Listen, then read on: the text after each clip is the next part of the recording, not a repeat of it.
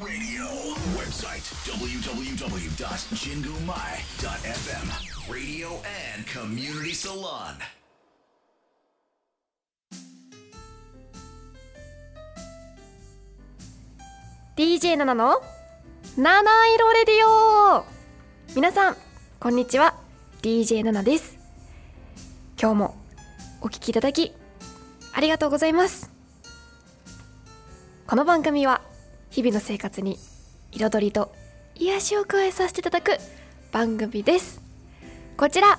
原宿の神宮前からお送りしていきます。皆様今日もいかがお過ごしでしょうか。私はですね、ついさっきなんですけども、飲む酢っていうお酢のジュースをいただいて、でね、ちっちゃい瓶に入ってるんで早速飲んでみたんですけども、もう結構酸っぱすぎておってなってしまって、後々説明を見たらお水か炭酸とかに割って飲むかヨーグルトにかけて食べてくださいねって書いてあって間違えてね、酸をね取ってしまいましたね。なんか胃酸が逆流したような感じに胃がちょっとねなっていて、ちょっとお酢ね気をつけないとなって思いました。皆様ね、ぜひお酢飲む酢を飲む機会がありましたら、絶対に割って何かで割って飲んでください。本当に胃がびっくりしたので、ね、気をつけてください。今日もメッセージお待ちしております。ツイッターはハッシュタグ7ラジ、7は漢数字の7、ラジはカタカナです。メールアドレスは7@jinguumai.fm、小文字で nana@jinguumai.fm までお待ちしております。それでは7ラジ始まります。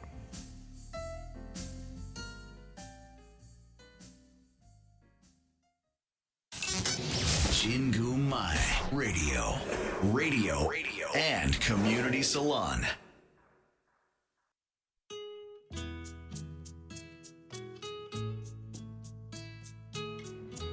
DJ7 の Heartwarming Time。 私 DJ7 が最近ほっこり心温まったことや温かいトピックやメッセージをご紹介させていただきます。さあ、まず最初はインスタグラムの質問箱から。得意科目は何でしたかといただきました。得意科目はですね、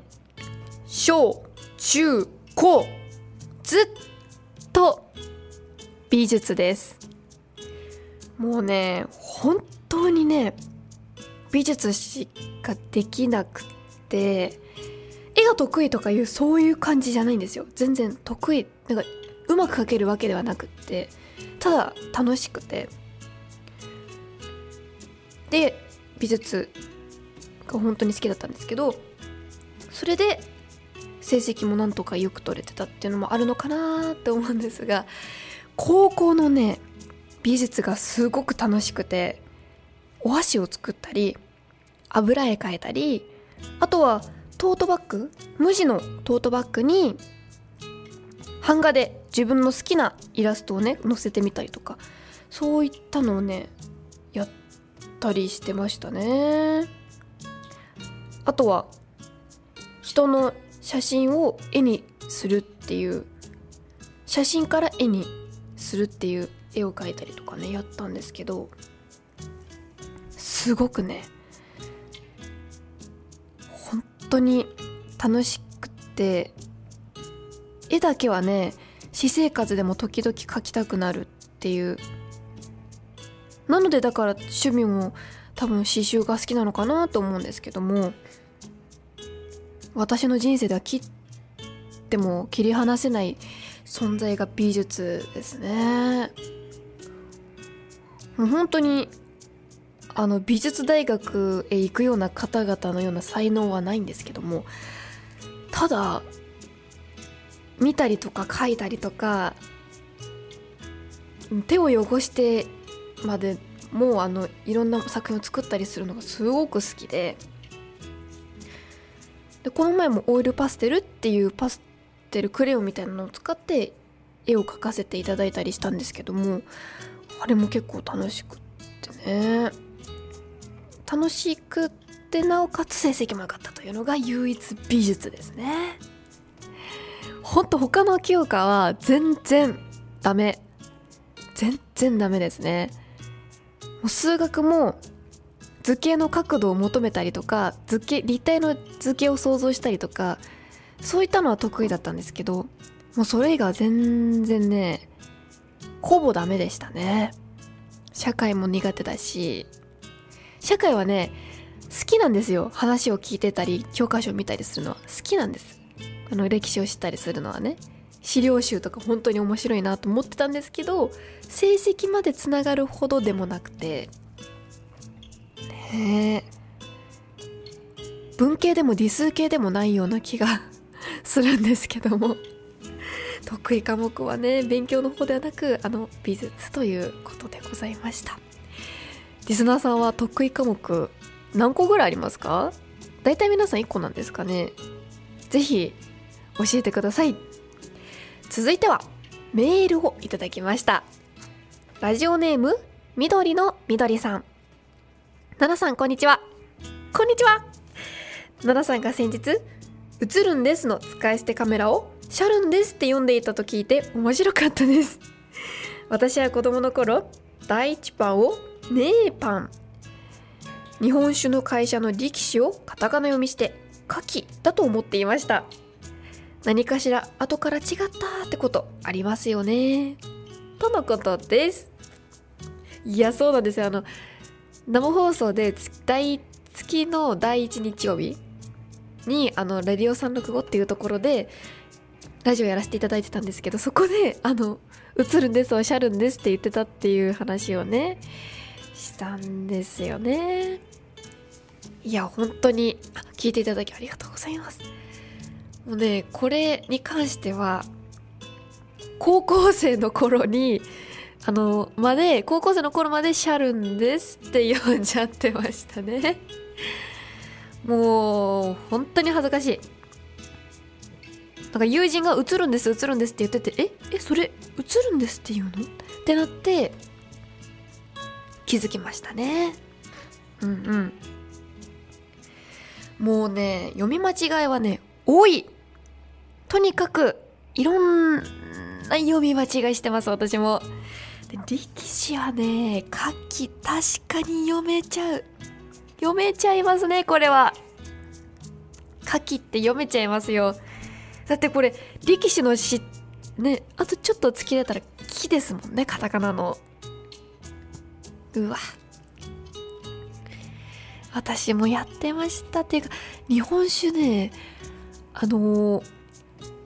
学生の頃アルバイトしてたお寿司屋さんでよく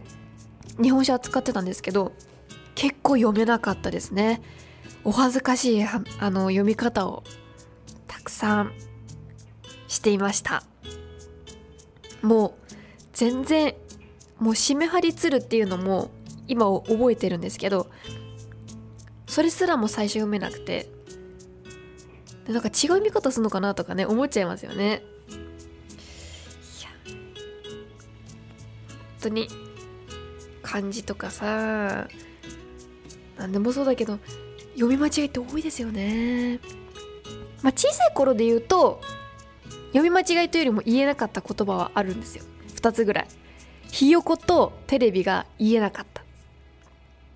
ひよこは何回やってもピヨコって言っちゃうし、テレビは何回言っても手びりって言っちゃってたんですよね。で、未だに読み間違えちゃうっていうか言い間違えちゃうのがまたちょっと違うんですけど、先にピヨコとか違うんですけど、秋葉原っていうじゃないですか、駅。秋葉原駅あるじゃないですか。あれね秋葉原って言ってしまうんですよね。ちょっと気を抜くと。これは本当にねリスナーさんの皆さんもちょっと要注意のポイントです。また読み間違えちょっと思い出したら今度ね特集してみようかなって思いました。今日もメッセージありがとうございました。以上 DJ7 のハートウォーミングタイムでした。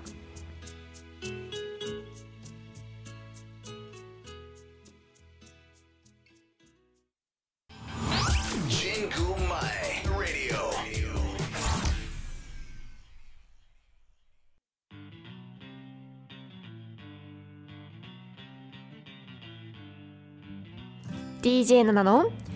I Realized のコーナーでございます。このコーナーでは私が最近気づいたこと、新しい発見をお伝えしてまいります。さあちょっとまずいいですか、ちょっと今気づいたこと、私の声ちょっと違くないですか。もう花粉症ですね。花粉症で声がやられ始めて、ちょっとこれはまずい。今日は飴を買ってちょっと喉の高温に徹していきたいと今ちょっと心強く思いました。失礼しました。では最近気づいたこと、何事も当たり前はないっていうことですね。これはまあそうなんだよなって皆さん思うと思うんですけど、つくづくと思うっていうかね、本当このコロナ禍っていうのもあって、コロナが始まってからより一層なんか何事も当たり前はなかったんだっていうのを感じますしね、やっぱりお仕事がねできなくなってしまった方とかもいらっしゃるじゃないですか。それもそうだし、あとは飲食店とかがね夜遅くまで頑張ってくださってたっていうのも当たり前じゃなかったですよね。でこうやって健康にマスクをせずにたくさんいろんなとこ行ったりいろんな人がいるとかに行っても何もね特に病気にかかることは基本なかったっていうのも、今までは当たり前だったんですけど当たり前じゃなかったっていうのに気づいたし、ほんとね全部がそうですよね。もうコロナに関することではなかったらご飯が食べれることも当たり前ではないし、うん、全部もうキリがないですけど言ってたら全部ね、電車が遅くまで動いてくれてるのも当たり前じゃなかったしね。全部いろんな人とかいろんなものとかいろんな命がね、こういてくれたおかげでできてたっていう、これはね最近つくづくとね感じたってのもあって気づきましたね。今更なんですけども、本当に全てになんかもっと改めて感謝をする機会に慣れてるのかななんてね、プラスに考えたらですけど、コロナ禍もって思いましたね。本当にだってね、もっと大きく言うとコロナ禍って家族に会いに行ったりとか、あと親戚が集まったりするのも今困難じゃないですか。特にお正月とか集まるような行事がある時なんてなおさら集まらなくなったりとか、私も本当集まらなかったんですよ一切。もう祖母とかがね、もし私たちのせいで移ってしまったらもう大変なので、そういったのも控えたりとかね。今まで普通に会っててみんなでたくさん話してたのに、突然このコロナというもので今までの当たり前っていうものがなくなってきて、だから当たり前なんて一つもなかったんだっていうことに、ね、結局と思いました。リスナーさんが思ってた当たり前とかってどんなものでしたかね。私はやっぱりマスクしないことも当たり前だと思ってたし、インフルエンザの時はしてたんですけど、花粉の症の時期とかね、普通のね夏とか暑い時期なんてマスクしないのがね当たり前だったじゃないですか。暑いしね。でも今そういうわけにもいかずね、飲食店もね夜遅くまでやってるっていうのも、まあでもねそれはねオーストラリアに行った時に日本は夜遅くまですごい頑張ってる人多いんだなっていうのを感じたんですけど、オーストラリアは本当夕方の5時ぐらいで閉まるんですよ、カフェとか。だからね学校終わって帰ってくる頃、5時でもないか、もうちょっと早い時間からかな、5時ではないですね。もう本当にお昼過ぎ3時とか4時ぐらいはもうカフェ閉まってて、だから学校の帰りになんかカフェに寄るってのはないんですよね。そういう時に日本の夜遅くまでってのは当たり前じゃなかったんだっていうのをね感じたんですけど、だから今本当に海外にいる気分ですよね。日本もこう自粛してきて、営業短縮してきてね、今までの日本はどれだけ働いてたかっていうのをなんか改めて実感したんですけども、ね、全てが当たり前じゃなかったという、これがね今回の気づいたことでございました。ぜひ皆さんのねリスナーさんの気づいたこととかもしありましたら、ちょっとねメールとかインスタグラムの質問箱とか匿名質問箱とかでちょっと送ってみてください。以上 DJ7 の I Realized でした。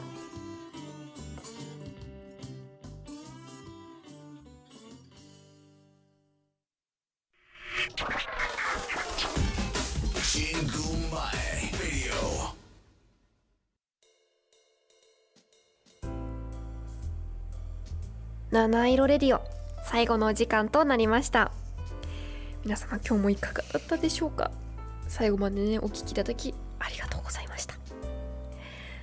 さあ今回のおすすめ曲はショーン・メンデスの If I Can't Have You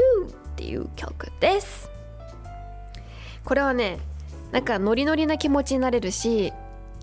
特に朝聴くのがおすすめの一曲となっておりますね。ショーン・メンデスさんの曲はねすごく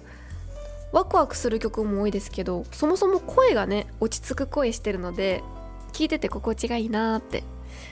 いつも思っております。ぜひ聴いたことがない方はちょっと聴いてみてください。ここまでは私ナナがお送りいたしました。今日も素敵な一日をお過ごしください。